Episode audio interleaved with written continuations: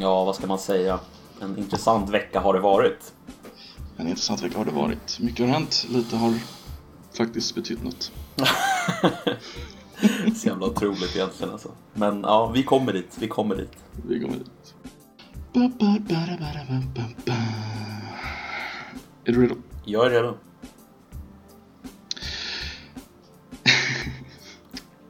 Hej och välkommen till Koffepodden med mig, Koffe och min ständigt sodomerade bisittare. Nedden, vad va, vad sa du? Din ständigt vadå? Sodomerade? Wow. Yes, du hade problem med magen. Ja, jag har fan ont i magen alltså. Haft det över en vecka. Ingen höjdare. Ingen höjdare. Nej, Jag föreslår en amputation av hela magen. av hela magen. Tänk vad mycket vikt man skulle gå ner om man inte hade någon mage. Alltså, sant. Men tänk också alltså, vad svårt det skulle bli att äta om man inte har någon mage. Alltså då skulle det inte gå så lätt att äta i framtiden tror jag. Men man skulle inte bara typ åka ut direkt? Alltså, jo, det är sant. Men, men skulle du kunna liksom ta upp någon energi från maten om du inte har några tarmar och magar? Och... Eller magar. Man är ingen jävla kossa liksom. Eller? Eller? Ja, är, är vi kor? Jag vet Veckans inte. fråga. Kanske vi är. Alltså det beror väl på vad du ers- ersätter. Alltså har du liksom en som bara en lång magsäck liksom hela vägen upp så skulle du väl kunna ta lite. Men skulle du ersätta magen med ett PVC-rör så tror jag inte du skulle kunna ta upp någonting. Med ett PVC-rör. Ja, men tänk dig, du har upp, upp i halsen och så ner till rumpan så har du ett PVC-rör. Ja, varför inte? Ja. The human PVC-rör. The human drain. ja, det finns många, många konstiga saker man kan tänka sig där. Det vore en ganska dålig film, The Hu- Human Drain. One man. ja, verkligen. Um, jaha, får jag fråga dig en sak, Koffe? Vad har hänt i veckan? Ja, du, vad har hänt i veckan? Det har hänt väldigt, väldigt, väldigt mycket den här veckan med väldigt lite betydelse som vi sa. Men den största nyheten för oss som vanligt är väl nya Brexit-grejer. Ska vi prata lite om det? Eh, vad är det egentligen som Det, har det hänt? kan vi göra, men jag tänkte om vi går igenom hela avsnittet först, vad vi ska prata om. Mm. Så att folk vet vad de vä- förväntar sig. Absolut. Vi ska ju prata om Brexit, vi ska prata om Extinction Rebellion, det är svårt att missgå. Missgå, vad heter det på svenska? Ehm, jag förstår vad du försöker säga. Eh, Kringgå, fortgå, motgå, missa. svårt att missa. Eller svårt, att, svårt att, eh, att inte ha märkt av The Extinction Rebellion. Eh, Vi ska även prata om eh, situationen i eh, Turkiet, eller Syrien. Och vi ska även prata om... Vi ska faktiskt berätta en saga, återigen. Eh, Kommer vi in på lite senare. Mhm. Och sen ska vi ha ett trevligt spiontema för att avrunda det hela. Yes. Har jag missat något? Nej, jag tror inte det. Nej. Men då kör vi igång. Vad har hänt med Brexit? Kan du upplysa oss? Ja, alltså. Först och främst så trots vad alla trodde, eh, eller alla, men väldigt många trodde i alla fall, så verkar det som att eh, Boris Johnson trots allt lyckades eh, förhandla med EU och få till ett avtal där det som tidigare har kallats för the backstop helt enkelt eh, modifierades. Och eh, det här avtalet som eh, Boris då har fått till det avtalet vill man givetvis att eh, parlamentet ska rösta igenom. Men parlamentet litar inte på att Boris faktiskt kommer att eh, följa liksom reglerna för sitt eget avtal. Så man hade en så kallad eh, amendment som man vill rösta igenom innan man röstar om avtalet. Du kanske kan berätta lite om den? Jag börjar med att säga att vi spelar in det här eh, den söndag den 20. Så det kan säkert ha hänt väldigt mycket mellan ni lyssnar på det här. Ja, just det, precis. Det, så är det ju faktiskt. Vi berättar det. Eh, avtal. Eh, det senaste var väl Let Win, eh, heter det va? Ja, exakt. Precis. Stämmer alldeles utmärkt. Om jag förstod det rätt så påtvingade det en eh, förlängning bara. Att han skulle begära en förlängning direkt eller här, va? Mm.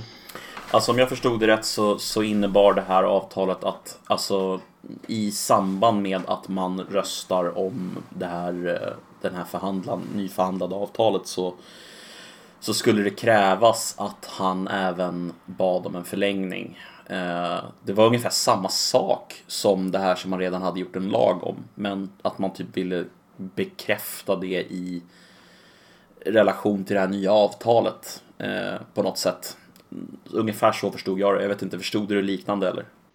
Det som hände då med Letwin-föredraget det var ju att eh, parlamentet på lördagen, en specialsession, de skulle egentligen rösta om hans avtal men de, parlamentet tvingade igenom det här Letwin-föredraget istället. Som då påtvingar att Boris måste söka en förlängning oavsett hur det går i nästa omröstning, det vill säga om hans deal. Vilket gjorde att i, eh, i natt här, noll minuter över midnatt brittisk tid så skickade han in en, eh, har, har, du sett den förresten? Jajamensan, visst har jag gjort det. Det är så jävla roligt. Ja, det är helt Det är så jävla roligt. Han skickade in en fotokopierad eh, version av typ lagförslaget för att, som en förlängningsansökan som han inte ens skrev under. Och sen så skickade han med ett brev från sig själv som han skrev under där han förklarar varför det vore en väldigt dålig idé att få en förlängning. Alltså. Ja, jag vet inte vad jag ska säga om det där. Alltså, det är så jävla bisarrt så att det alltså, ja. det är... Um, ja, alltså, har, har, du, har du några så här ord för att beskriva det egentligen? Alltså som du verkligen känner så här, det här är träffande eller är det bara så här, sitter du bara skakar, sitter du bara skakar på huvudet och bara så här, ja vad är det här? Vad är det du håller på med? Nej men han vill ju verkligen inte ha sitt namn på förlängningen liksom. Nej, han vill ju verkligen inte ha det alltså. Nej men just den där latheten att han skrev liksom inte brevet själv utan han tog kopian av vad de hade skrivit åt honom. Alltså mm. de som begärde ville ha, de som tvingade igenom en förlängning i parlamentet, de hade ju skrivit ett sånt brev och han bara tog det rakt av. The pettiness alltså. Mm. Nej men det är verkligen the, uh, the letter of the law inte the spirit of the law liksom. Ja, verkligen. Eh, och det som var väldigt intressant, jag satt och kollade på det här igår eh, mm. när det pågick, det var att när det här Let Win eh, Amendment eh, röstades igenom så väldigt kort efter det när de hade bestämt sig för att de inte då skulle rösta om eh, det här avtalet så gick ju hela Torypartiet nästan eh, mm. ut ur salen. Och kvar sitter då eh, ledaren för underhuset, det vill säga Jacob Rees-Mogg. Eh, allas idol. ja, precis. Allas idol. Eller åtminstone din idol. Eh, nej, men han är, han är lite rolig. Han, han, ja, han skön alltså. Känner man inte till honom så måste man väl säga att det finns ingen, tror jag, som, som är så utpräglat brittisk som, som Jacob Rees-Mogg. Mm. Alltså han är verkligen, han är verkligen kvintessentiellt brittisk på något sätt. Han, eh, han och Burkrow brukar ju skämta med varandra, de är ganska goda vänner. Mm. Så att eh, när han hade en, eh, när, när Burkrow, alltså talaren, såg att det var för några år sedan när Bonds fortfarande var backseater, mm. hade en mobil. Så sa han, är inte det oanständigt modernt för en sån som dig? Mm. Brukar ni inte kalla honom för typ Toff eller något sånt där? Det är mycket möjligt. Jag tror det. Jag vet inte exakt vad mm. Toff betyder men jag har för mig att det betyder någonting i stil med typ ja, konservativ, ja. bla bla bla. Eh, hur som helst, vad jag tänkte på var att när han, han var en av de som var kvar då i, eh, i uh, underhuset med, med oppositionen. Och oppositionen förväntade sig, som jag förstår att han skulle göra ett så kallat business statement. Men han gjorde inget sånt. Och de blev helt jävla vansinniga på honom. För att han förväntades göra det så att de visste hur nästa vecka skulle se ut. Alltså du får tänka på att det är skillnad på den formella eh, ja, business statementen och en typ så point of order. Ja, det var en point of order. Exakt, det var en point of order tror jag. Och det var det som var grejen. Han, de fick inte svara på honom. Utan de fick bara svara till talmannen. Eh, och så länge som det bara var en point of order som han lyfte så fick de bara rikta sig till talmannen. Och det var det de var arga på för att de ville veta mer om hur de skulle hur nästa vecka skulle se ut. Och eh, då till slut så säger talmannen typ någonting i stil med så här, men det kanske vore bra om du svarade typ, eller berättade mer. Och då, då, då, då så säger han ungefär, nej men det är precis det han redan har sagt liksom. Och sen så, sen när de fortsätter då ställa sig frågor till talmannen så ställer han sig upp och så går han också. Och då blir de ju helt vansinniga. Alltså det, man bara hör hur de bara så här,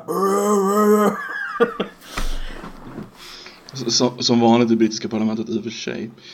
Ja, herregud. Alltså, fan vad de låter alltså i jämförelse med nästan alla andra parlament. Um, Mm. Kanadas parlament låter ungefär likadant för det är ju baserat helt på ja, just det. brittiska parlamentet. Det är Det är lite roligt. Mm.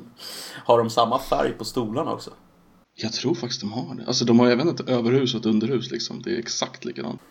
Ser inte riktigt Det är likadant ut. jättelikt alltså. Nej men det är li- alltså, Alltså det för är att vara där, det är likt. likt. Det är extremt likt. Ja. Alltså, och jag menar det heter House of Commons också så att, ja. Ja men de har en House of um, Lords där också vet du. Som är Mm. rött golv. Eh, det är fint alltså. The upper house. Mm. Det hade vi fram till, vad var det, 74? Mm. Checks and balances va? Är inte det man... Är inte det som är poängen med det? Jag vet inte. Alltså, Lite så. Du gillar det, checks and balances, det är lite ditt go-to. ja, jag gillar det. Jag tycker, alltså checks and balances tycker jag är trevligt. Eh, jag, jag ogillar starkt eh, monarkism som du vet. Det är inte min grej alltså. Jag har lite svårt för det. Ehm, Finns det någon bättre check and balance än den gudomliga check and balances? ja, det tycker jag. Men eh, Sekulärt drammel. Vad, var, var är vi på väg någonstans tror du med Brexit nu? Eh, vad, vad är liksom själva... Vart Vad fan, väg? vart är vi på Ja, väg? du försöker liksom? leka på spåret med Brexit nu? Ja, jag tror det. Eh, För 10 poäng. Ehm, Ja, men, för, ja, men vi, vi kör en sån då, för 10 poäng. men nu tror jag för första gången på väldigt länge att vi har ungefär 50% chans för en deal. Ja, det låter väl rimligt. Någonting Mm. sånt måste det ju vara. Eller hur? Precis. Och sen så blir det väl, alltså Det blir ju nyval väldigt snart oavsett vad som händer, tror jag. För både, Tor- Tories har ju 20 pers de har kastat ut ur partiet men de sitter ju fortfarande kvar i parlamentet. Mm. För man är ju personvald och de Med ett nyval så kan de ju kasta ut dem. För då får de ju välja vem som ska sit for the seat så att säga. Eller Precis. stand for the seat heter det. Eh, Så de vill ju ha ett val oavsett. Ja, precis. Ehm, Alltså frågan är väl egentligen... ehm, frågan är väl egentligen hur... Alltså, du säger 50-50. Alltså huruvida det röstas igenom eller inte. Och jag, jag säger väl någonting likadant. Det, det, det känns väl som det mest rimliga att det är ganska up in the air liksom. Vad som kommer hända. mm. Eh, Alltså det handlar om ungefär, eh, jag tror det är 30 personer ungefär som kan gå åt vilket håll som helst. Oj. En del som är utkastade från Tories, några wildcards i eh, Labourpartiet. Mm. Och så några, ja, konstiga människor bara. Mm. som, så, så, så det handlar ju om vart, vart de röstar på, för det är väldigt split down the middle annars. Ja, ja verkligen. Eller delat i mitten som eh, våra svenska vänner. Vi har, vi har ju fått kritik för det där, vi använder för mycket svengelska. Jag skiter i det faktiskt om jag ska vara helt ärlig. Jag, jag, jag är jag. You, Tyck you shit on it. Ja, I shit on it. I don't give a shit what you think about it. Det är nämligen som så att Extinction Rebellion har ju pågått, det har pågått ganska länge nu va? Det på, har det pågått i en månad eller någonting? Nej, det är fan mer än en månad. Jag måste Det är det, ta Ja, ja. Eh, Extinction Rebellion är alltså den här eh, demonstrationen som har pågått i London i, som, som Koffe säger, strax över en månad. Kanske två till och med. Det är ju inte bara, alltså det är ju det är en grupp av människor som har, det är en, det är en organisation liksom. Mm, ja men precis. Det är inte bara ett ett enda uppror liksom. Nej, nej, nej. Eh, det är en organisation. Eh, och den här organisationen, de har ju blockerat Vi kan väl trafiken. börja säga vad de håller på, alltså varför, var, de är ju De är ju miljökämpar, de tror ju att vi är på väg mot jordens undergång just nu. Ja. Eh, de... Alltså att- hela mänskligheten, hela världen kommer utplånas. Extinction Rebellion. Och det är därför de fightas och det är därför de antar, eller anser sig ha rätten då, att ha vilka medel som helst i princip. Det är ju där, eh, det är där skon klämmer så att säga. Ja, alltså om man tror att allting är på väg att gå under inom tio år eller vad det är de tror så är det ju definitivt så att man blir mer benägen att kanske ta till vilka medel som helst som du säger. Eh, och, och, det var lite det vi tänkte prata om va? Eh, vad de har gjort. Mm. Jag vill bara säga en sak, vet du vad de har för slogan? De har tydligen en slogan. Nej, berätta. Den är ganska smart. Rebel for life. det, det får du erkänna, det är lite fyndigt. Det är lite fyndigt. Det är lite fyndigt. Kort liv bara. Alltså. Vad är det? Tio år de tror. Såg du för övrigt intervjun eh, med han britten eh, på BBC? Och eh, den Britten på BBC, det, det, det är ju... ja men... Narrow it down liksom. Ja men alltså hard talk snubben, vad fan heter han? han som intervjuade Ben Shapiro. Som jag vet vem, han som slaktade vet, Ben Shapiro också. Mm, uh, Andrew Neil tror jag han heter. Ja, så heter han. Exakt. Såg uh, du den? Med en av representanterna från Extinction Rebellion. Nej, det gjorde jag inte. Alltså han har ju ett program på BBC, det är därför. Så att jag vet inte vilket. Men nej, jag har inte sett det. Berätta. Nej, det var fantastiskt. Alltså, mer eller mindre var det så här att han, han, han, eh, han rapade upp liksom siffrorna från mainstream inom eh, klimatforskningen. Eh, och gav henne de siffrorna och sa ungefär typ Det här är vad mainstreamforskningen inom klimatförändring säger. Det här är vad representanter från Extinction Rebellion säger. Varför tror du att ni har rätt och varför har mainstreamforskningen på det här området fel? Och hon, hon kunde typ inte svara. Det var, hon, hon satte sig bara liksom i djupare och djupare eh, klister där. Eh, och gjorde bort sig rätt hårt faktiskt. Det var, det var, lite, det var lite kul att se faktiskt.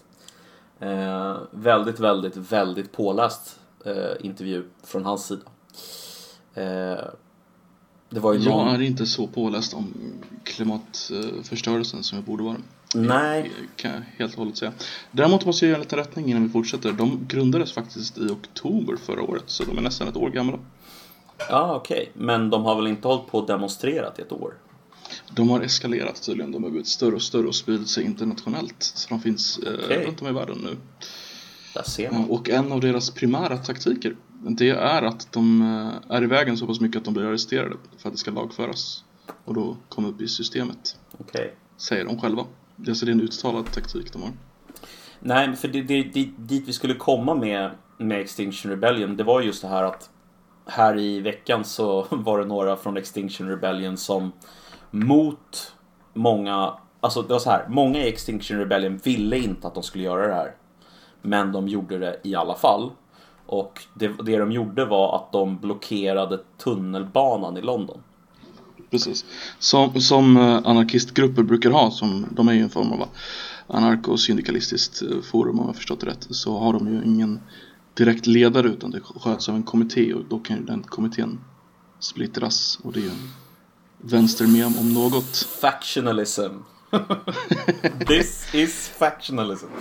Uh, men, It's nej, not what Stalin would have wanted. Um, ja men precis. Så det var ju en utbrytargrupp då ur uh, Extinction Rebellion kan man säga. Fast det var ju, de här var ju även med. Så ja. de blockerade tunnelbanan genom att stå på den så att inte tåget kunde åka iväg. De hade ju även klistrat fast sig vid dörrarna förstod jag rätt med så här superlim. alltså, ja det var ju två olika, det var ju två olika stationer eller hur? Det där med tåget och, ja, på taket det var ju i något riktigt arbetarkvarter i London. Och där slet de ju bara ner dem från taket. Slet ner dem ja, ja. och spöade på dem ungefär. Eh, eller inte ja, ungefär, så, det var så, exakt så, det som hände. Så är det tar du någons levebröd då får du fan spö alltså. Lite så och de här är det människorna behöver komma till jobbet. Um, men den där... Och sen är det ju väldigt fascinerande att det var just tunnelbana för det finns ju få sätt som är mer, miljövänliga än public transport. Ja, alltså det, alltså det här var verkligen sån här, alltså snacka om att skjuta sig själva i foten, retorik och alltså hela liksom, det, hela, hela aktionen var ju bara korkad alltså. alltså egentligen borde de ju ta typ uh, City, London City Airport, det är en sån uh, business traveler airport. Mm. Där skulle man kunna leva fast sig vid ett flygplan och sånt där. Det Absolut. var bara business travelers. Absolut. Så det hade ju haft mer effekt. Det här får de nog jävligt mycket bad, bad fate för alltså. Ja, alltså. Tror jag faktiskt. jag tror inte de får någonting annat än just bad faith. Alltså vem tycker Mm. att det här är en vettig grej? Alltså stoppa Ja, människor som är på väg till arbetet. Alltså Mm, working de class gjorde det- liksom. Ja, precis. Och de gjorde det i värsta pendlingstiden också. Ja, exakt. Alltså, Det roliga var att de, de, de, de drog ju ner de här killarna från toppen av tåget och de fick så jävla mycket spö. ja, det var helt Alltså, sjukt. Alltså, Det shit, kom ju vakter som var tvungna att skydda dem liksom. Mm. Det var, ja. Men, I do not condone the violence, men jag kan förstå det.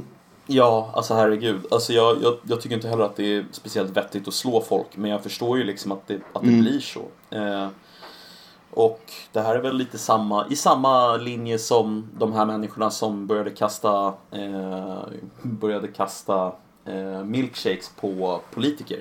Ja, just det. Eh, alltså, jag förstår ju... Milkshaking, att det blev en term, det är helt sjukt alltså. Ja men liksom visst, jag, fa- alltså, jag fattar folk är arga. Jag, för- jag, jag förstår Mm. att sånt händer. Och det är fel oavsett. Det här är också fel.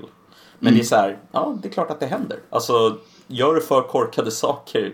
Vad är det, man, det finns ju någon sån här ut- det finns ju något så här skönt eh, citat på det där. Do stupid sh- Mm. Nej, ask, vad fan är det jag säger? Do stupid things, win stupid prizes. Exakt, do stupid things, win stupid prizes. Ja men det är ju så. Alltså på riktigt. Alltså, Jo, jo. Vad fan. Hur trodde de de skulle bli bemötta av eh, arbetarklassen som ska till jobbet på morgonen när det är fett slitna och trötta liksom? Slitna, trötta och de vet, kommer de inte till jobbet så måste de antingen jobba över, så de måste ju ta alla de timmarna efteråt. Eller så får de liksom en prick i protokollet och kan bli avskedade. Mm, Det här är liksom folk som behöver den här infrastrukturen. mm, exakt. Och det, det alltså, ska vi vara ärliga, det är ju det är en, det är ju en medelklass och uppåt som är med i Extinction Rebellion. Det är inte arbetarklassen. För de måste tjäna pengar. Precis, lite så är det ju. Eh, det, är- alltså, det är klart att det finns undantag men det är så här, alltså, det är klart att det är medelklassen och uppåt. Det är inte, det är inte arbetarklassen i Stoke eller i Kent liksom som är där och bara köttar. Jag tror inte det i alla fall. Precis. På tal om Extinction Rebellion, när vi pratade, om vi skulle prata, när vi pratade om att vi skulle prata om det här. Mm. Vilket udda mening. Um, så googlade jag upp lite på dem och du, du vet att de har fått kritik för att de är white privileged. Nej, det har jag inte hört. I, I och med deras taktik att bli eh, arresterade, att de är i vägen tillräckligt mycket för att bli arresterade, så har eh, svarta människor i England klagat på att det är bara vita som kan ha den här taktiken, för svarta människor får mycket hårdare straff och kommer inte komma undan med det här på samma sätt som vita människor skulle kunna göra. Så att det är ett, ett systematiskt eh, vithetsproblem inom Extinction Rebellion. Det har alltså stått i The Guardian och sånt där då. Det är faktiskt The Guardian jag läste det. Men å andra sidan, vilken tidning skulle skriva det om inte The Guardian? nej men precis. Alltså, det, det känns som right up their alley liksom. Det, är- det är The Guardian i ett nötskal. Kritiska vithetsstudier och privilegiediskussioner är deras gebit så att säga. Ga- Guardian är Englands eh, P3. Nej, fan så illa är det inte alltså. Nu får du lugna dig. P3, P3 ha, P3 är värre. har du hört det här om P3 förresten? Att de ska göra om P3? Ja, jag hörde det. Jag hörde det. Det är ju ganska kul. Alltså man blev, man, jag först hörde jag P, populära P3-program ska gå ner och så blev man väldigt exalterad och sen så Jaha, de ska bara göra om kanalen. Ja. Man hoppades ju på att de skulle lägga ner hela skiten. Ja, det hoppades jag också. Men det... Man hoppas förgäves i det läget tror jag. Det, det kommer inte Men de hända. ska... Eh, jag tror på riktigt att det kommer hända inom vår livstid om jag ska vara ärlig. Alltså, det kan jag nog se hända. Men jag tror inte att det kommer Mm. hända eh, de närmaste 10 åren. Utan då snackar vi kanske en 20-30 år. Det är ungefär det jag tror också. Men i alla fall, de ska göra om P3 till en, från en ungdomskanal till en mer allmän volkskanal. Folkskanal. Folkkanal. Ja, jo, det är väl det som är tanken. va? Den ska bli lite, mer, lite mindre inriktad mot unga människor och Precis, mer inriktad mot typ allmän underhållning, eller? precis. Kan vi se det här som en grej att unga människor inte lyssnar på radio? Ja, det kan vi nog. Ja. Eh, nej men allvarligt, alltså jag tror att det är precis Mm. det de har identifierat som problem. Att det, är, Mm. det är typ inga Precis. unga människor som lyssnar längre. Eh, så de Nej. måste ju rikta sig där dit publiken finns. Och det är väl då möjligen folk i vår ålder kanske? Alltså 30-somethings? 40 somethings. Fast vi är väl ganska unga och vackra i alla fall. Ja, jo, jo, jo. Men det är ju det är du och jag, Koffe. Det är du och jag, Koffe. Du vet, de andra, de, de kan inte. Pöben. Exakt, exakt. Jag vet att min mormor lyssnar på radio väldigt mycket, men hon är fan över 80. Mm, det gör min mormor också faktiskt. Uh... Det, är väl typ, det är väl typ där, alltså på riktigt, var, var är... Vad är, alltså vilken målgrupp om vi tar inom 10 års spann eller 20 års spann? Ja. Vilken är det som lyssnar mest på radio, Sveriges Radio? Det måste ju nästan vara pensionärer. Ja, visst fan är det det. Absolut. Det mm. tror jag alla alltså gånger min, alltså. Min mormor, jag antar att även din mormor, mm. är ju uppväxt innan tvn kom till. Mm. Så de är ju liksom vana med radio på ett annat sätt. Men alltså, jag lyssnade, jag ska erkänna att jag lyssnade supermycket på P1 eh, för några år sedan. Ja, jag lyssnade, mm. varje dag lyssnade jag minst en och en halv, två timmar. Eh, lyssnade på morgonen och jag lyssnade eh, på eftermiddagen. Men eh, jag tröttnade därför att jag, jag blev så otroligt medveten efter ett tag om Alltså så här, du vet hur det kan vara när man, när man har sett ett tv-program eller någonting om och om mm. igen så börjar man se saker som de lämnar ute eller som de inte tar upp eller som de Alltså sättet de framar en fråga på och så vidare. Och mm. jag, jag började ledsna så jävla mycket på att jag alltid tyckte mig se att det var perspektiven som lyftes till exempel på P1 när det kom till mm. nyhetsprogrammet som de hade det här eftermiddagsprogrammet. Nu kommer jag inte ens ihåg namnet på det. Jaha, det där det där djupgående. Ja, exakt. Det, jättebra program. Eh, men, men det var liksom alltid så att man valde liksom att lyfta eh, frågor på samma sätt. Det var aldrig liksom fräscha andra infallsvinklar och det var alltid liksom den här framingen såg likadan ut. Och någonstans där kände jag mig liksom, jag tröttnade på det. Det var bara såhär, nej men tack men det här, det här är inte, jag är inte okej okay med det här liksom. Vad var det för typ av framing de hade? Ja men som exempel, om, om det var en diskussion om ensamkommande flyktingbarn så var det ofta en diskussion utifrån perspektivet då att eh, ensamkommande flyktingbarn eh, är en utsatt grupp i samhället och vi ska nu diskutera eh, hur den här gruppen blir förfördelad eller varför den här gruppen har det dåligt eller du, alltså du fattar. Men det var väldigt sällan en diskussion då, alltså det var aldrig en infallsvinkel som var så här okej, okay, eh, är alla ensamkommande barn verkligen ensamkommande barn eller är det vissa av de här som är vuxna? Vilket var ganska uppenbart att det var så. Det var många som var vuxna liksom. Men den infallsvinkeln kunde man liksom aldrig riktigt ha för att det skulle visa sig vara då Alltså det skulle ju få en rasiststämpel eh, i Alltså jag blev så här, men kom igen, alltså varför varför ska ni sätta agendan på det här sättet så tydligt? Jag, jag, jag, jag ogillar det starkt alltså. Det är oberoende public service är inte så väldigt, väldigt oberoende kanske. Det får man tänka på den konsensuskultur som råder i Sverige för det, vi bestämmer ju en term för saker. Mm -hmm. Till exempel ensamkommande flyktingbarn. Det är den termen, även de som är emot konceptet använder ju den termen. Mm -hmm. För vi har konsensuskultur, vi kommer fram till att det här är vad vi säger. I USA så är de ju mycket mer uppdelade. Så där, där finns ju termen anchor babies för de som är emot det liksom. Det skulle inte kunna använda det i Sverige. Nej, precis. Utan mm. det skulle ju snarare det... då anföras som något så superrasistiskt sätt att säga det. Mm. Det kanske, alltså, det kanske som är, men vad fan. Det, ja, måste visst, ju ändå, det, det finns ju alltid en Det finns ju alltid en annan vinkel. Alltså jag kommer ihåg på Om vi ändå pratar om sånt där eh, På 90-talet så fanns det en Expressen-chef som var väldigt kortlivad för att han hade en eh, Han gjorde en undersökning Du vet under 90-talet när det fanns nazister på gatorna vad tycker svenska folket om invandring? Så var det en majoritet som var emot invandring. Och då hade han det som framsida. Två dagar efteråt var han ju sparkad och sen har de aldrig haft en sån framsida igen. Mm. Ja, men, det, det, men det var en SIFO-undersökning. Det säger ju mycket, eh, mm. tycker jag. Det, det, den, precis. Eh, jag kommer inte ihåg namnet på honom bara, men det stämmer. Ja. Jag, jag, kommer att tänka på igår.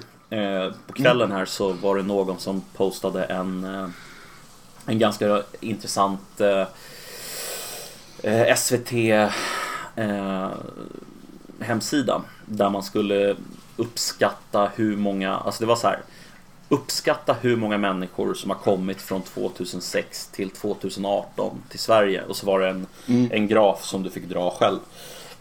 Ja, kul. Det, låter, det har inte jag sett. Det låter intressant. Mm. Och, men, men, Men, det, hur många, om vi säger så här, hur många uppskattade du? Ja, jag var ganska nära faktiskt. Men det är väl för att jag har följt Okej. debatten ganska nära hela tiden. Eh, Eh, vänta, vänta. Me- mellan, du, låt mig gissa då så att jag kommer mina fördomar på fullspänn här. Eh, vilka, och vilka år sa du? Hur många invandrare har kommit Eller hur många 2006? asylsökande? Eh, vi ska se om jag kan plocka fram den egentligen. Eh, för den, eh, den ligger Men det här i, är eh, eh, spännande och ointeraktivt för lyssnare, det tycker de om. ja men Men vänta det är interaktivt för mig så jag tycker om det. Ja precis. Nej men jag har fixat den. Vänta. Eh, den kommer Ja, här till dig nu. Du kan väl, du, du kan väl börja där och, och testa att göra den första där.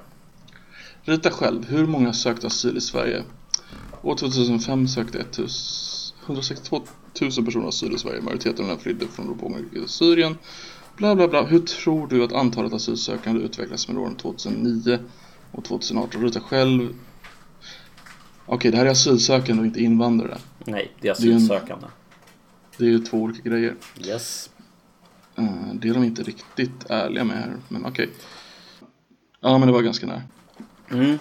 Min, här är min poäng eh, som jag vill göra kring det här och när det handlar om framing. Eh, om man diskuterar asylsökande så tycker jag att en relativt viktig komponent att diskutera när det kommer till asylsökande är anhöriginvandring. Som är kopplad till asyl. Det vill säga det är ofta de asylsökande personerna som har kommit släktingar som kommer som anhöriginvandrare. Eller? Mm. Ja, så har du en asylsökande så har du i teorin möjligheten kanske fyra, fem personer på den personen. Alltså mamma, pappa, barn. Jag kollade nämligen upp Situation. statistiken igår eh, på, Ja, sure. från, från Migrationsverket eh, i relation till de här siffrorna. Så att jag ville se liksom, om man kollar på den här siffran högst upp här så är det 24, nej, 20 24 000 som kom 2018 som asylsökande. Eh, eller 21 000 eller whatever. Eh, men, men min poäng är i alla fall att det är 40 000 anhöriginvandrare. Eh, Och den siffran existerar inte här. Och då kan jag känna så här. Alltså visst, de, har ju inte, de ljuger ju inte. För det står ju så här. Hur många sökte asyl i Sverige? Det är ju, det är ju frågan. Så att det är inte så att de ljuger. Men alltså vad, vad är det som gör att man väljer att inte ta upp eh, hur många som också kom som anhörig invandrare eller asylsökandes familj som kom Precis. helt enkelt. För det är ju en relevant siffra i relation till det här. Mm, precis. Det här, det här måste jag, på tal om framing. Ja, På den här sidan då. För det här är ju någon slags, de vill driva en opinion, det måste vi vara ärliga med det här. Det här, det här är en opinionsdrivande sida. ja, ja. Källa, Migrationsverket, 21 502 kom förra året. Det var inte så många, eller hur? Nu har du varit uh, dum i huvudet. Men går vi in på Svenska Statistiska Centralbyråns hemsida och kollar invandring till Sverige Mm. 2018, och den kan man väl ändå lita på. Mm. Och då är det 132 602. Mm. Så det är ju sex gånger så många som de säger på SVT. Ja, precis. Men, men, och då är Och det är ändå den siffran som är, är relevant egentligen. Det är ju hur många som kommer totalt. Mm, Det är inte bara hur många som söker asyl. Precis. Men, men det är ju det Mm. som är det, är det som är liksom det här med att man väljer hur man vill framea någonting. Mm. Och vill Alltså man... 132 000, det är skitmånga. Det är fan... Det är ju en Uppsala. Ja, visst. Det är hur många människor som helst. Men, men det, är det, här jag, det är det här jag irriterar mig så mycket på. Alltså just att alltså Mm. man, man från public service sida så, så har man ofta en agenda. Och, eller Mm. inte, inte bara en agenda utan man, man, man vill porträttera frågor på ett visst sätt. Precis, precis. Och det är det man gör med hjälp av framing och den framingen det är egentligen att man väljer att ta upp saker utan vissa andra. Alltså så här, varför är inte till exempel anhöriginvandringen med här? Precis. Jag tycker att den är relevant i det här fallet. Ja, absolut. Men, men varför är den inte med här? Jo, men Det det, står ju här att det är ju bara asylsökande. Hur många sökte asyl i Sverige? Ja, men ja, okej då. Men varför valde man att prata om just hur många som sökte asyl, inte den totala... Alltså, ja, vi ska inte fastna i det, men sjukt irriterande. Men de vill ju någonting med det. Det är ju det som är grejen. Ja, visst fan gillar de någonting med det. De vill lära upp svenska folket. Men det, det här är ett perspektiv jag inte tror att du brukar gilla. Men jag gillar ju att analysera ur klass. Och jag, det här är ju övre medelklassmänniskor som är någorlunda isolerade som jobbar på SVT. Mm. De, de, de bor i liksom etniskt homogena områden. Mm. De handlar på storcentrum, köpcentrum utanför staden där ja, det är likasinnade människor. Mm. De upplever ju inte invandring på samma sätt och därför tänker de inte att det påverka människor på samma sätt och därför vill de läxa upp vanligt folk men titta hur goda vi kan vara. Mm. Ja, alltså jag, jag, jag, jag har ingenting emot klassperspektivet eh, egentligen. Mm. Utan det jag har någonting emot det är väl att man... Eh, alltså, så här. Jag vet inte om, om man har specifika åsikter bara för att man jobbar på SVT. Men vad jag däremot vet, vad jag däremot vet, det är att det verkar finnas en väldigt tydlig ehm, kultur på public service som leder Mm. till, och det här har man ju hört beskrivet till exempel från han eh, killen som skap, eller han som var med och skapade den här, eh, vad heter den? Han jo, jo eh, Joakim Lamotte. nej, nej. Han har jobbat på SVT. Ja, jag vet det, jag vet det, men inte han. Eh, Han som jobbade på P1. Jörgen Wittfeldt. Han har ju uttalat sig om den här kulturen som existerar på SVT. Och på public service och på eh, radion. Alltså att man liksom har en väldigt tydlig, helt enkelt, rädsla för att prata om vissa saker. Därför att man är rädd för vad det ska få för effekt. Och jag menar, det är inte okej. Jag är ledsen, men det är fan inte okej alltså. Det är inte det. Och det är mindre okej eftersom det är statsfinansierat. Ja, exakt. Det är därför det inte är okej. Alltså om det skulle vara så att det är ett privat jävla företag som driver någon nyhet så gör vad fan ni vill Ja. då. Det kommer ju finnas någon annan som driver åt andra hållet också. Så att det är så här, Precis. kör. Men det här är ju för fan statliga pengar som går till det här. Lägg av. Det finns inget annat mediehus i Sverige som har så mycket pengar som public service. Nej, så är det. Det går inte att konkurrera med. Det har vi märkt till exempel, det går inte att göra pratradio i Sverige. Nej. Vilket egentligen är jättebilligt att göra, det borde vara jättelätt att, att köra ut. Mm. Eh, Men det är, det, det är ett gott försök, men det är ingen som har lyckats för att Sveriges Radio äger marknaden. Japp, så är det. Ja, som ni säkert vet så har ju Trump fubblat sig lite i, i norra Syrien. De var ju allierade med kurderna. Och sen så ville Erdogan, hans kompis från Turkiet, som för övrigt har terrorklassat kurder, eller de flesta kurdorganisationer, men ja, de hatar kurder, gått in i norra Syrien där kurderna har bevarat freden med amerikansk hjälp. Och eh, Trump gick helt med på det här. Och sen så ångrar han sig. men mellan den tiden där Trump ångrade sig och Turkiet gick in då kom våra fredsälskande miljöpartister, nämligen i Grön ungdom, med den briljanta och helt logiska idén att Sverige ska gå i krig med Turkiet och Sverige ska leda alltså en FN-trupp i norra Syrien. Alltså det är så galet så att det är fan. Alltså jag kan inte låta bli att skratta. Det, våra före detta fredsälskande grön ungdom vill alltså att vi går in med hela svenska försvaret i norra Syrien för att kriga mot NATO-allierade Turkiet. Ja, det är alltså det, det är... Och eh, jag ska citera, detta är vi skyldiga mot våra kurdiska hjältar. Är ett citattecken från en debattartikel de skrev i Aftonbladet. Alltså det är så jävla galet. Fred, demokrati och respekt för de mänskliga rättigheterna uppstår inte genom omvärlden blundar. En mänsklig omvärld kräver mod. Det är vår skyldighet mot de kurdiska hjältarna. Skriver Adi Badeli och David Ling, de två språkrören för Grön ungdom. Ja, vad säger du? Ska vi åka ner till Turkiet? Borsta av de där gamla JAS-planen för fan. Nu kör vi. På med lite schyssta missiler. Eh, så då åker vi ner Alltså- med våra, vad har vi, typ så här 80 plan eller någonting. Något sånt har vi kvar tror jag. Jag vet inte, 80 vad, jag vet inte hur mycket pengar det är Turkiet lägger på sitt försvar. Men jag tror det är någonstans i storleksordningen sådär en tio gånger mer än vad vi lägger eller något sånt. Det är nog mycket mer, ska jag tänka mig. De är ju NATO-allierade och de, Ja. köper, de är en farlig omvärld. Ehm, plus att de har råd att göra en militär operation. Nej, men det är lugnt. Vi, vi, vi, vi, vi har det här. Eh, vi gör det som en FN-aktion. Så att eh, vi leder, vi leder FN-trupper. Vi får med oss eh, kanske... Eh, Mm. vilka ska vi få med oss? Vad är tanken där? Vilka FN... Alltså vilka Ja, om, vi, om vi målar upp det som att Turkiet är Ottomanska riket så kanske vi kan få med oss Österrike-Ungern. Eller?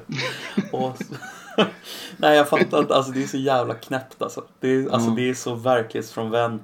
Alltså så att det är... Ja, det är Alltså- fascinerande alltså. Jag vet inte, det kanske bara är liksom en... Alltså det är väl uppenbart egentligen att det bara är en, en debattare för att väcka opinion. Men det är så här... Mm. Alltså det är ju dum, Men- bland det dummaste jag har hört. Men det vis, ka- alltså visar det på en vägändring i Grön ungdom att de är med, nu vill ha ett försvar? Mm-mm. Eller vill de bara ha ett temporärt krig? Alltså, Grön ungdom är inte, är ju inte ungdomsförbundet som var, brukat värna försvaret direkt. Alltså, eh, alltså de skriver ju så här. Vi vill se en fredsbevarande FN-trupp under svensk ledning. Både med uppdraget att säkra området från turkisk invasion men också för att säkra att Daesh inte får ny kraft. Och då blir man så här, men Mm. alltså fredsbevarande FN-trupp Mm. under svensk ledning. Mm. Alltså jag, vilka länder ska vara med? Alltså bara för att det är en FN-trupp. Afghanistan. Alltså det är så här, vil- vilka länder hade varit med liksom? Alltså, Ja, du. alltså utan... Alltså vi har ju haft en fredsbevarande FN-trupp under svensk ledning i norra, eh, norra Afghanistan. Där hade ju Sverige ett camp som det var ja, Sverige ja, visst. och Finland. Alltså, tänker du på ISAF? Eller nej? Mm. Men det var inte Alltså, under no, hade, den var ju uppdelad i zoner och Sverige ägde en av zonerna. Norra Ja, zonen. jo, jo, jo, jo, absolut. Men det är ju liksom ett krig som där USA alltså Mm. står som Jätte- liksom host. Alltså utan Jo, jo, en... precis. Alltså det här är så här, alltså USA är ju inte med på det här. Lycka Nej, det till. är det som är grejen. Det är därför vi ska in. Ja, lycka till. Världspolis. Ja men det är ju så. Är Ja, man- det blir väl, alltså på riktigt så blir det väl Alltså ska vi vara så här brutalt Om det verkligen skulle hända Så måste det vara Sverige Syrien, Iran, Ryssland typ Alltså Ryssland tror jag inte. Eh, Ja men Ryssland har ju ett intresse i Syrien De Ja, vill ja, inte gå visst. emot Turkiet Egentligen Nej, Men om det exakt. skulle, alltså det är ju Det är en av de, om vi skulle få till det på riktigt så må, måste vi ha med oss För USA har ju sagt nej nu ja, ja visst. Då, då finns ju bara Ryssland kvar Ja. Så om det skulle hända så måste vi ta med oss Ryssland ja, ja visst. För att det ska hända någonting på riktigt ja. Ja, men de är ju den enda som har någon form av intresse. Kina skulle inte komma för fem öre. Nej, nej. Men. Ryssland har ju ändå ett intresse av att bevara freden där nere. Jag läste faktiskt i Spectator denna veckan att det här, när USA åkte ut här, att det är eh, för att återansluta till förra veckan. Eh, Pax Rusika råder i Mellanöstern. Mm. Det var en kommentator där som sa det. Det tyckte jag var intressant. Ja, det det ligger någonting intressant. i det faktiskt. Jag vet inte hur mycket det stämmer, men det låter Ja, intressant. lite faktiskt tycker jag ändå. Det, Ryssland har varit med och mäklat freden här direkt. Alltså kurderna har ju anslu- anslutit sig till Ryssland nu. Jo, jo, men jag menar så här att alltså, det pågår ju fortfarande väldigt många konflikter. Alltså en Ja, faktisk sant, är Pax sant. Rusika skulle väl innebära att det faktiskt var fred överallt och det är det ju inte. I Jo, Mellanöstern. precis. Men jag tror, jag tror inte det Men det är ju fortfarande interna, alltså det är interna det är inte länderna mot länderna på samma Nej, sätt. det är det ju inte. Det är sant. Det är sant. Det är Ryssland väl- har ju fått oerhört mycket influens där i senaste tio åren. Ja, ja han, har, han har spelat det här spelet, det här maktspelet alltså. Eh, väldigt, väldigt, väldigt, väldigt bra, Putin. Det, det kan man inte säga någonting om alltså. Det är en uh, slug jävel det där. Ja, men ni kommer ihåg avsnitt sju så hade vi en liten godnattsaga.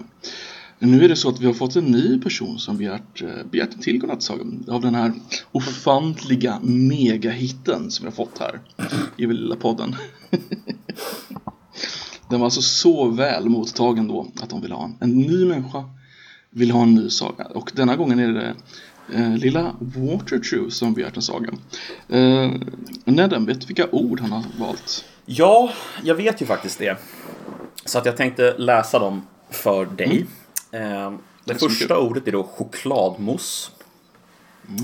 Sen har vi twink. Som då alltså, för alla som inte vet, är en homosexuell yngre man. Eh, reklampaus. Eh, tåg. Gullig. Parkeringsautomat och björn. Så att, Björn är då namnet va?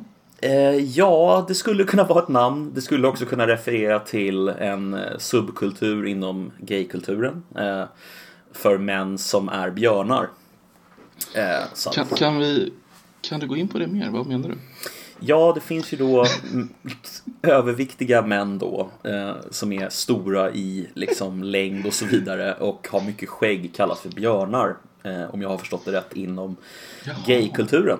Och eh, är väl då motsatsen till, eller mot, eh, ja motsatsen till twinks liksom helt enkelt. Så att twinks och björn är liksom Go together like... Vad är det man säger? Jag vet inte. Twink och björn. Exakt. Så det är väl de orden då. Så chokladmousse, twink, reklam på, reklampaus, tåg, gullig, parkeringsautomat och björn. Yes, jag fick ju de här orden lite tidigare i morse och skrev en liten snabb historia om det hela.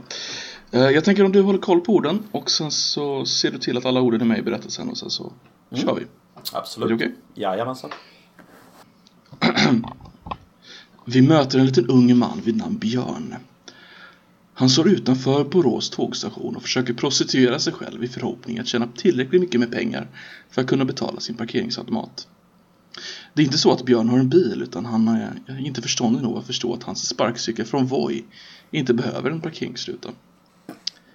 Nåväl. Efter flera tusen reklampauser, ja, Björn är lite lätt inkompetent och efter en hel barndom spenderad framför televisionen så har han lärt sig att mäta sin tid i reklampauser. Så efter flera tusen reklampauser så har Björn äntligen råd att betala sin parkeringsavgift för sin lilla Voi. Även om någon redan har tagit den. Men han är ju en duktig man och vill betala den ändå. Björn kunde nu äntligen ta tåget från Borås. Hur han hade råd med det? Ja, därom tvistade lärde. En vanlig teori bland lärda män är att flera föreningar i Borås gick ihop för att gemensamt samla in pengar för att Björn skulle kunna lämna staden och således lämna dem i fred. Björn klev på tåget och hittade efter många om och men sin plats. Tåget började rulla och invånarna i Borås kunde äntligen andas ut. Björn var nämligen på väg därifrån. Lite längre ner i vagnen hör Björn en kvinna sjunga brittiska barnsånger för ett litet barn. Ba Björn som älskade barnsånger blev genast intresserad och närmade sig. Twinkle twink little star How I wonder where you are sjöng den brittiska damen för hennes lilla bebis. Bebisen somnade så vackert. Björn som lyssnade väldigt intensivt var nära på att somna han också men lyckligtvis så gjorde han inte det. Han var ju en vuxen man. Han behöver ju inte somna för en liten barnsång. Men sen så såg han att ungen var oerhört gullig. Och Björn bestämde sig för att han ville ha ungen för sig själv. Varför skulle kvinnan ha den gulliga ungen när Björn kunde ha den? Det fanns ju ingen logik i det här. Så Björn skrev, skred helt enkelt till verket. Björn smög sig upp till kvinnan och barnet. Och när kvinnan fick ett telefonsamtal och kollade ut genom fönstret så tog helt enkelt Björn den lilla bebisen. Tyvärr så hade Björn aldrig hållit en bebis innan och han tryckte alldeles för hårt på bebisens lilla mage. Och det tog nog bara några sekunder. Och Björn blev helt täckt i bebisens egenproducerade chokladmousse. I skräckblandad förtjusning satt, satte Björn ner bebisen och började äta upp chokladmoussen. Det var nämligen det bästa som Björn visste. Och vad jag vet så sitter han än där idag på tåget och äter sin chokladmousse. Det var den sagan. Ja, eh, du fick inte med Twink va? Jo, Fick du med det? eh, barns, eh, Twinkle Twinkle Little Star. Åh, shit. Ja, just det. Mhm. Mhm, mhm. Jävla Ja. göteborgare alltså. Fy fan. Ordvitsar. Nej, det var snyggt. Det var snyggt. Ja, tack så mycket. Bra jobbat. Jag visste ju vad han ville ha med Twink så det var därför jag var tvungen att komma på ett sätt att... Inte ge han det. Precis. Han kan få det på ett annat sätt. Ja, nej men det var snyggt. Det var snyggt. Ehm. Och vill någon ha en barnsaga så är det bara att komma in på discorden och begära det. Jag har en långkörare här. Björn och hans chokladmousse blir väl ett stående tema i framtiden kan jag tänka mig. Har du funderat någonting på lite schyssta filmer på senare tid, Koffe? Lite schyssta filmer på senare tid. Då antar jag att du menar eh, spännande spionfilmer. Ja, vad skulle jag annars mena? Jag tittar inte på något annat. Det kan jag faktiskt acceptera att du inte gör. Nej, men, men eh, jag ska väl erkänna att jag tycker att det är väldigt, väldigt intressant med den typen av filmer och dokumentärer och så vidare. Eh, Ja, den, den, den senaste var ju en tv-serien The Spy som jag kollade igenom men den har ju inte du sett genom hela än. Nej, jag har inte gjort det. Men kan du inte berätta lite för de som inte vet bara vad, vad eh, The Spy handlar om? Mm.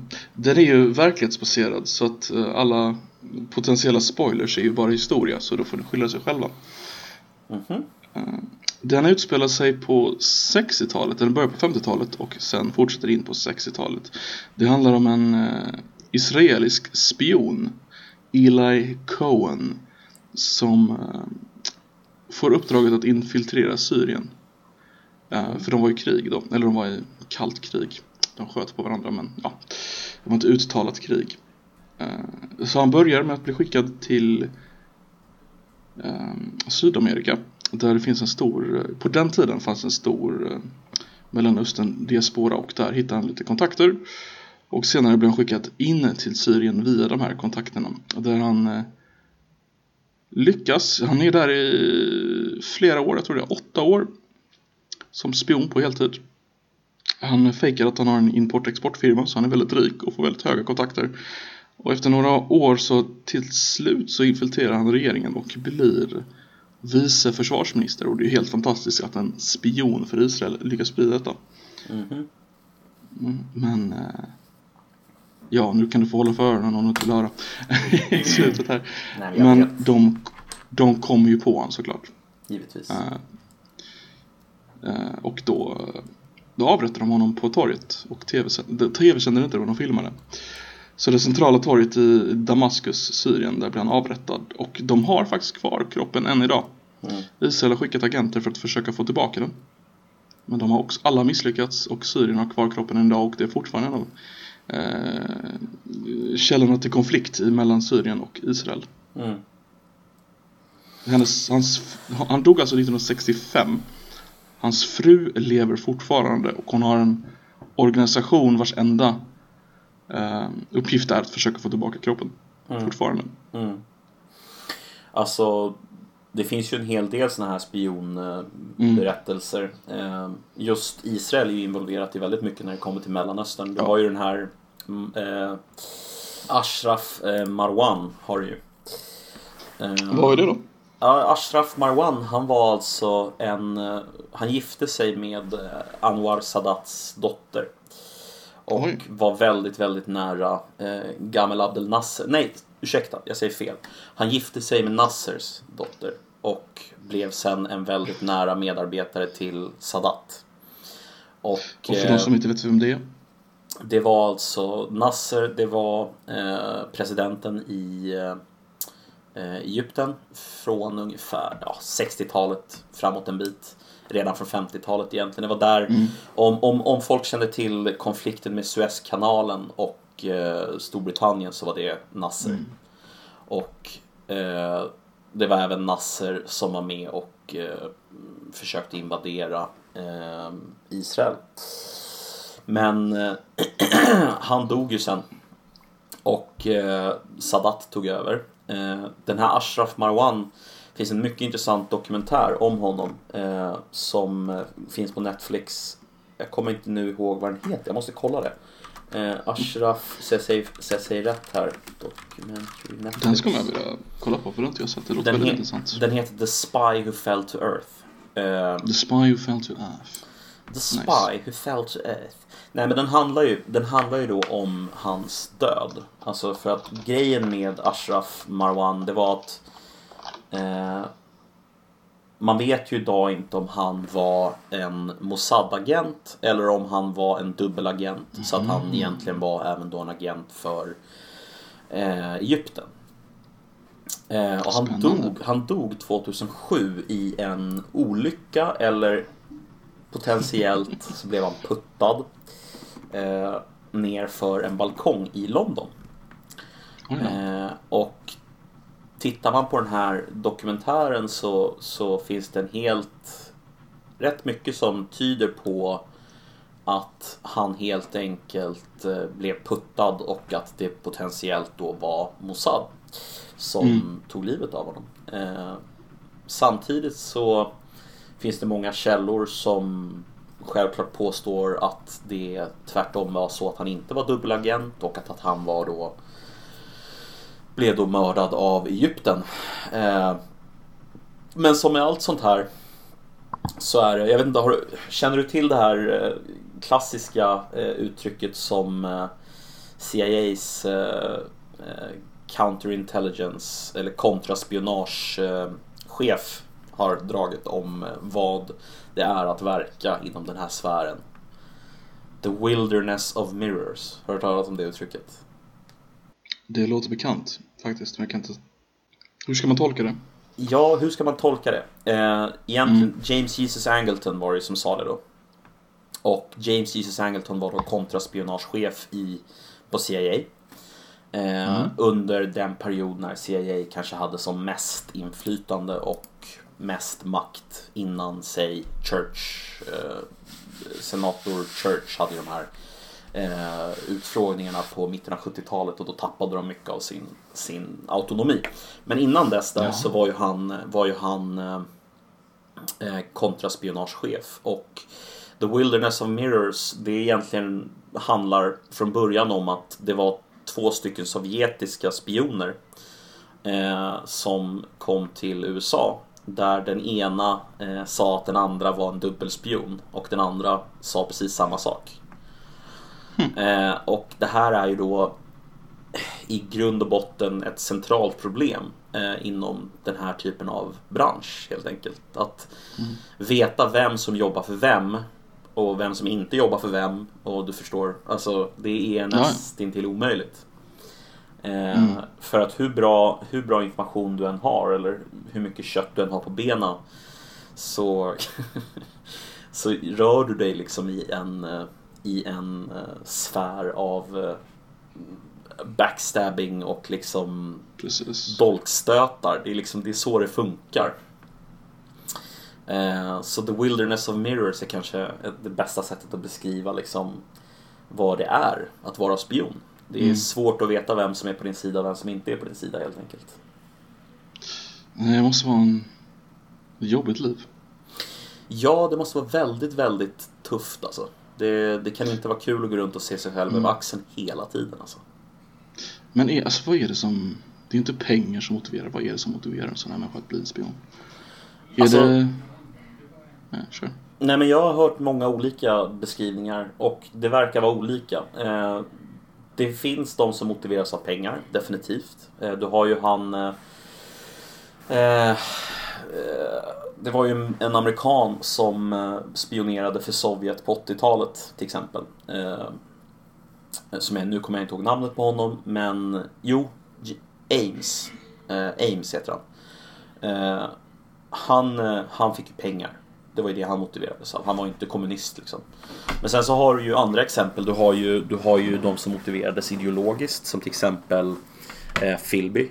Eh, det vill säga The Cambridge Five med eh, Philby och eh, ja, det var fyra andra killar också som jobbade alla på MI6. Eh, där motiverades de ju ideologiskt. Sen så Många motiveras ju av det som kallas för kompromat på ryska. Det vill säga att man har kom komprometterande uppgifter på dem.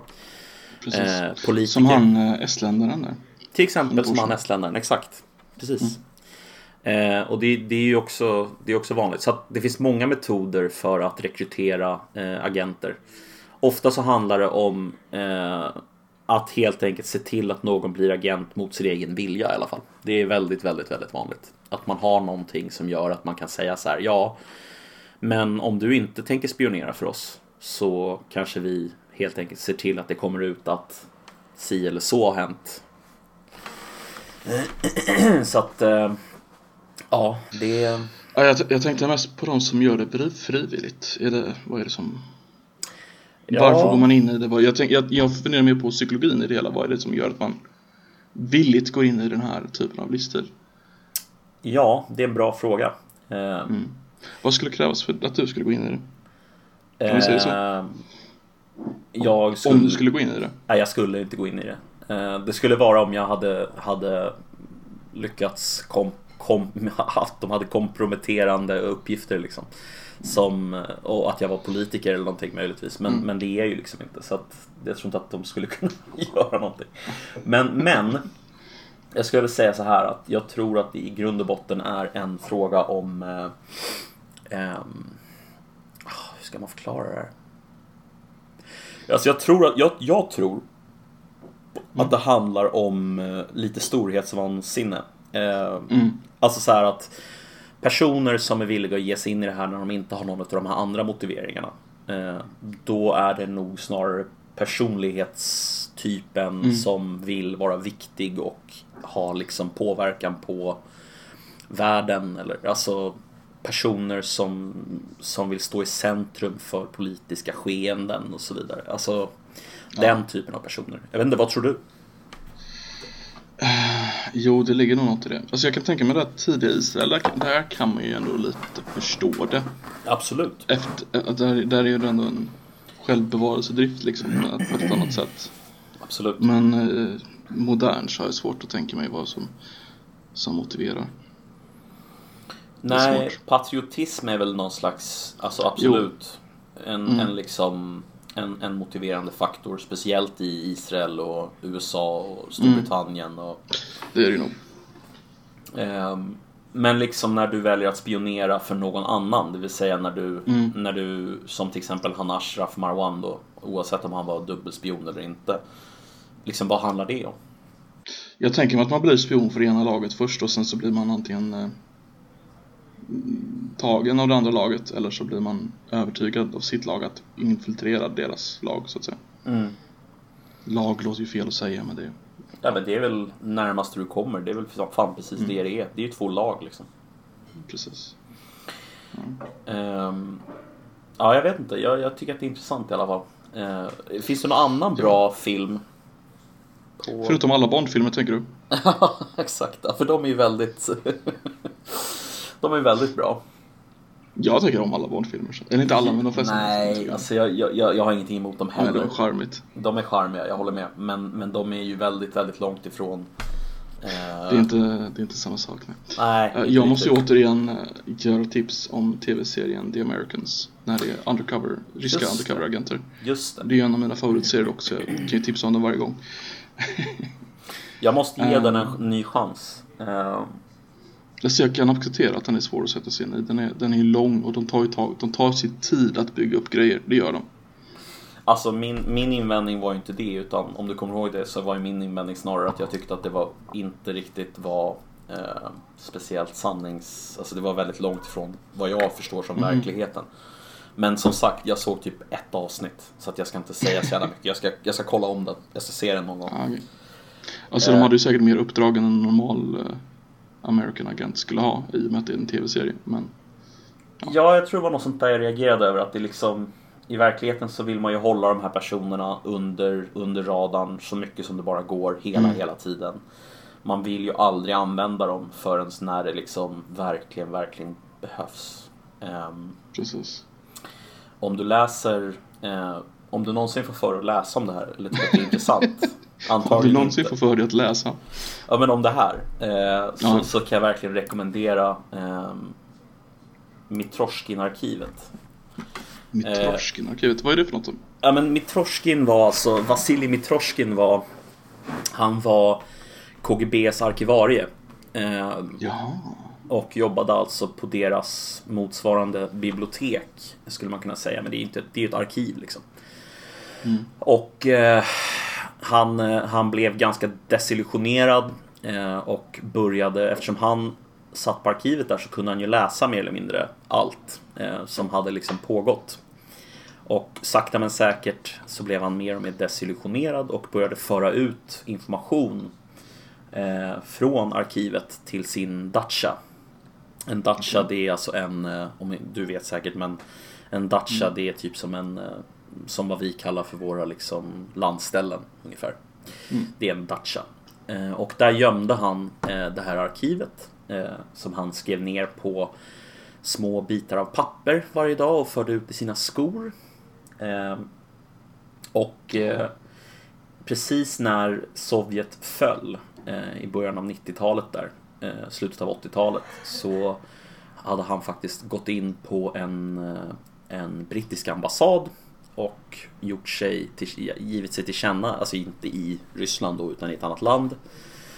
Och de förde ut honom ur landet och förde honom till Storbritannien där han helt enkelt blev debriefad i eh, åtskilliga eh, månader och år.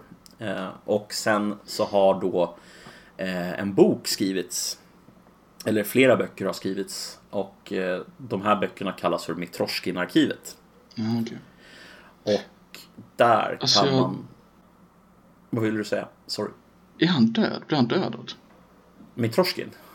Ja. Nej, han, han blev aldrig dödad. De ville ha ihjäl honom. Okej. Men alltså han fick ju en ny identitet och alltså han var ganska safe i Storbritannien. Du får tänka på att det här var ju primärt under den perioden när när eh, Sovjet precis hade fallit och under Mm. Jeltsin. Så det var ju liksom inte Putin-eran riktigt utan det var ju Nej, för jag vet att de dödade ju någon eh, före detta dubbelagent för inte alls så länge sedan inne i centrala London. Och Jajamensan. hans... Jag kommer inte ihåg vad han heter dock. Ehm, jag vet vem du menar. Han, eh, han som fick polonium eller något sånt där. Precis, precis. i benet. Och de två agenterna som antagligen gjorde det var ju med på RT och sa att nej men vi var bara på semester. Det var en fin kyrka där. Ja, exakt. exakt. Det är det, är, det, är, alltså, det är fascinerande Alltså- på många sätt. Alltså har- har man eh, komprimerat en agent så vad ska man göra liksom? Nej, man kan inte göra så jävla mycket. Annat än att ta livet av personen ifall du inte då... Eh, alltså så här, det, har personen redan spridit all information så finns det ingen direkt poäng att ta livet av honom. Eh, Det finns ju en poäng att ta livet av personen för att sätta ett exempel. Exakt, liksom. Exakt. Mess with us liksom. Men, men, men det är det som är så intressant att om man, om man lyssnar eller läser den här boken så framgår det att under en väldigt lång period, ungefär eh, för det, det här hände ju på 60-talet också, jag vet inte om du kommer ihåg det. Ja. Men, men det här hände ju en gång på Jag var inte född då. 60-talet. Nej men det hände en gång på 60-talet att, eh, att ryssarna tog livet av en, eh, en eh, dubbelagent i London med, en, med ett sånt här paraply. Där de sköt in en grej i benet på en kille sen så ja, dog han inom 24 timmar ungefär. Men då kom det ju ut att det var ryssarna som hade gjort det och det var KGB som hade gjort det. Och eh, den politiska eh, backlashen som det blev av det eh, var inte värd besväret riktigt för KGB. Så att efter det så hade man inte, be- bedrev man inte lönnmord i västerländska länder på en ganska lång, alltså av egna spioner, hänger du med? Man bedrev lönnmord över hela världen men inte av västerländskt över, eller dubbelagenter till västerländska länder som befann sig på västerländsk mark. Och vice versa liksom. Och det var helt Nej, enkelt för att det kostade för mycket politiskt att göra det. Eh, sen har man börjat med det igen men Men eh, under en period där så gjorde man inte det i alla fall. Ja, efter efter 2014 så kan det inte kosta så mycket längre. Alltså det blir billigare liksom. Ja, precis. Eh, du tänker på Ukraina liksom. Ja, precis. De har ju fått massa eh, embargon på sig och då blir ju egentligen priset att göra något sånt där blir ju billigare eftersom embargosarna redan är igång. Exakt. Precis. Men jag tänker på en annan spionfilm. Har du sett Argo? Från 2012. Jajamensan, det har jag. Det är ju en cool film. Det är en jävligt cool film. Ehm, handlar väl om, eh, mm, det är väl Ben Affleck som ska få ut eh, eh, amerikanska diplomater ur eh, revolutionära Iran va? Precis, och de gör det genom att fejka att de ska spela in en eh, science fiction-film i Iran. Det är jävligt Det är coolt. så jävla roligt. Det är Vill, coolt. vill du veta en... Jag har lite backstory på, på vad egentligen som pågick eh, militärt under den här eran. Eh, vad USA höll på med. Okej. Som jag tycker är ganska intressant. Som jag läst Ja, i en bok. Det finns nämligen, du, vet om att det finns eh, olika typer av militära eh, såna här eh, Tier 1 operators som det kallas för. En Tier 1 operatörsstyrka är ju till exempel den brittiska SAS. Det känner du till? Mm. Sen så finns det en... SOG i Sverige. Precis, SOG i Sverige. Och sen så har du ju eh, Det står ju för sär, särskilda operationsgruppen. Sen så har du ju i, i USA så har du ju då det som kallas för CAG Alltså Combat Applications Group. Och det är då egentligen det som folk kallar för Delta. Okej. Men Sen så finns det en annan grupp Som heter Grey Fox. Eller faktum är att den heter ingenting. För man har inget namn på den här gruppen den gruppen byter namn eh, konstant. Det är en amerikansk grupp. De byter namn inför varje operation de gör. Eh, och det är helt enkelt på grund av att den här gruppen är den grupp som går in innan CAG eller till exempel SAS ska gå in. Eh, Jajamensan. Och den gruppen skapades i eh, anslutning till 1979s revolution. Därför att då blev ju de här amerikanska diplomaterna tagna och amerikanerna började fundera på hur kan vi övervaka och se till så att vi kan genomföra en fritagningsaktion militärt. Då skapade man någonting som kallas för Grey Fox och det är då alltså egentligen en kombination av eh, tänk typ eliten från Delta eller CAG eh, signalspecialister från typ NSA och operatörer från det som kallas för Special Activities Division från CIA. Så att vad man har är att man har satt ihop en elitgrupp av människor som har speciella kompetenser som är perfekta när man vill samla in information på till exempel ett specifikt område eller en specifik person eller ja, så vidare och så vidare. Så de här personerna var aktiva i eh, Iran samtidigt som eh, Argo pågick. Eh, det vill säga själva operationen som CIA bedrev. Så var alltså den här amerikanska eh, styrkan eh, operativ på marken i Iran. Och eh, bedrev övervakning av eh, den amerikanska ambassaden, de bedrev övervakning av eh, Khomeini och de bedrev, ja du förstår. Eh, de har även varit aktiva i Sydamerika, de har även varit aktiva i eh, eh vad heter det, Afghanistan, de har varit aktiva i Irak, alltså du förstår. Det, det är egentligen den styrkan helt enkelt som de, de egentligen är inga shooters. De dödar inte folk generellt sett utan de, de är bara på plats och rekar liksom. Och ser till så att all information finns när det sen kommer en senare grupp som ska göra en faktisk eh, eh aktion. Så att de är först på marken helt enkelt. Kallas för Grey Fox. Det är en så, så elitgrupp att det egentligen är en sån här grupp som man inte liksom... Det finns väldigt få böcker skrivna om dem. Eh, deras, deras namn är egentligen Intelligence Support Activity. Men jag tänker mig att andra länder måste göra något liknande för att alltså, du, kan, du skickar inte bara in folk straight up sådär. Alltså något måste, eller? Nej, alltså du måste ha något alltså, liknande i de flesta länderna. Ja. Uh, ja. Och deras... Fast den kanske ingår i de andra grupperna i de andra länderna på ett annat sätt. Ja, alltså jag vet inte om någon annan har det så uttalat som, eh, som, mm. som USA har. Men, men Intelligence Support Activity är väl egentligen det de gör. Och sen mm. så har de massa olika kodnamn hela tiden som till exempel eh, Centra Spike, Torn Victor, Quiet Enable, Cemetery Wind, Grey Fox och så vidare och så vidare. Det är liksom... Cemetery det, Wind, sa du Ja, uh, Cemetery Wind. Wind, okej. Okay. Ja, uh, deras, ett annat nickname för dem är också The Activity. The acti oh, det är fan bra namn. The Activity. Man bara okej. Okay. Task, eller task, for, task Force Orange. Ja. Deras... Nej men The Activity gillar jag mest. Det, det kan man tänka sig någon så här amerikansk eh, Bruckheimer-film liksom. Call activity. Ja men precis, exakt så. Det är nice. Sen så har deras motto är Send me. Send me. Det är fan bra. Varför inte? Ja, det är, det, det är bra. Så att, eh, ja, jag vet inte. Jag tycker det är väldigt intressant i alla fall. Eh, hur det där mm. funkar. Pågår mycket har du sett, bakom uh... kulisserna. Ja, har du sett Red Sparrow förresten på tal om dubbelagent? Nej, jag har faktiskt inte gjort det. Med Jennifer Lawrence ah, va? Precis. Uh, jag, om, om, du, om du inte vill se den innan så kan jag säga att hon, det finns en nakenscen. Oj! Oj, oj, oj. oj! oj, oj, oj. Tackar vi för oss den här veckan. Från mig, Nedem, och från dig. Koffe. Uh, tack för oss. Ha en bra vecka. Ha det gött. Hej. Hej. Det gick bra. Mm. Jag pausar där.